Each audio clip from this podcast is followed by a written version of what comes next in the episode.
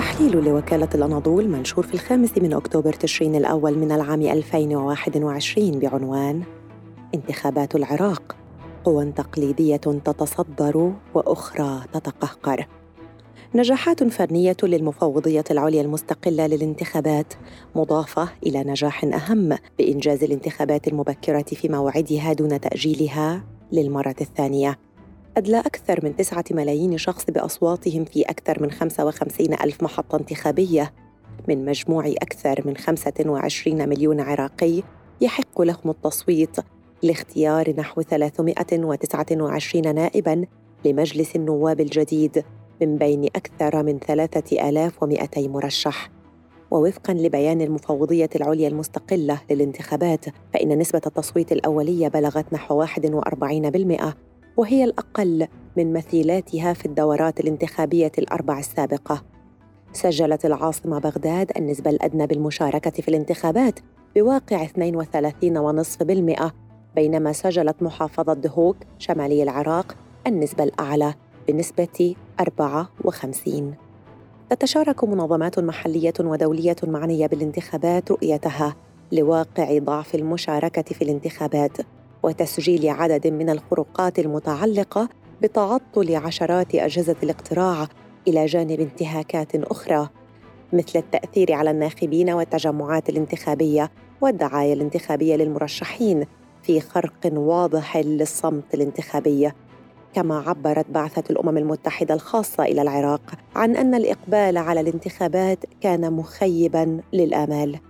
يعتقد أن نسبة الإقبال المتدنية تعود أساسا إلى حاله اليأس من التغيير عبر المشاركة في الانتخابات لدى قطاع واسع من العراقيين الذين لا يتوقعون أن تخرج الانتخابات بنتائج تزيح بعض أو كل نفوذ الأحزاب التقليدية التي فشلت في إحداث أي تحسن في أداء الحكومة أو على مستوى تقديم الخدمات الأساسية أو مكافحه الفساد.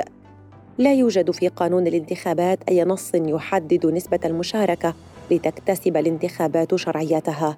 جاءت الكتلة الصدرية في المرتبة الأولى بثلاثة وسبعين مقعدا يليها تحالف تقدم برئاسة محمد الحلبوسي في المرتبة الثانية بين القوائم الانتخابية بثلاثة وأربعين مقعدا والحزب الديمقراطي الكردستاني في المرتبة الثالثة ب 32 جميع هذه النتائج هي نتائج أولية حيث ينتظر أن تعلن المفوضية العليا المستقلة للانتخابات النتائج النهائية بعد الانتهاء من مراجعة الطعون المقدمة في غضون عشرة أيام.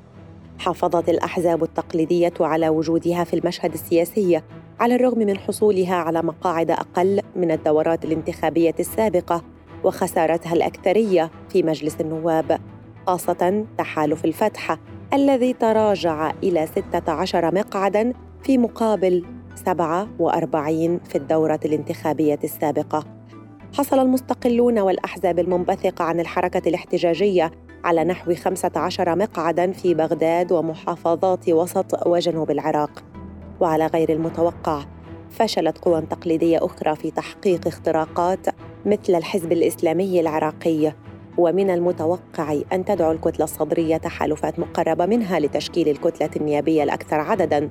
في أول جلسة يعقدها المجلس الجديد مثل الديمقراطي الكردستاني وتحالف تقدم فيما لا تبدو هناك أي فرص لتحالفات مماثلة مع قوائم الفتح ودولة القانون والاتحاد الديمقراطي الكردستاني.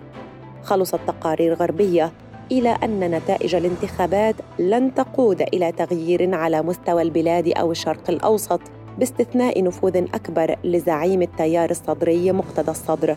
ومن المتوقع أن تشهد مرحلة ما بعد الانتخابات تشكيل حكومة ضعيفة غير قادرة على مواجهة المجموعات الشيعية المسلحة التي يتوقع أن يزداد نفوذها بشكل أكبر في مؤسسات الدولة والملف الأمني والاقتصادي والسياسي أيضا. ويخشى العراقيون من احتمالات لجوء تلك المجموعات إلى فرض الأمر الواقع بقوة السلاح وإعادة استنساخ تجربة استيلاء جماعة أنصار الله اليمنية على العاصمة صنعاء. في حال وجدت هذه المجموعات تهديدا جديا لمصالحها أو انتقاصا من مكاسبها أو محاولات لنزع أسلحتها بشكل أو بآخر.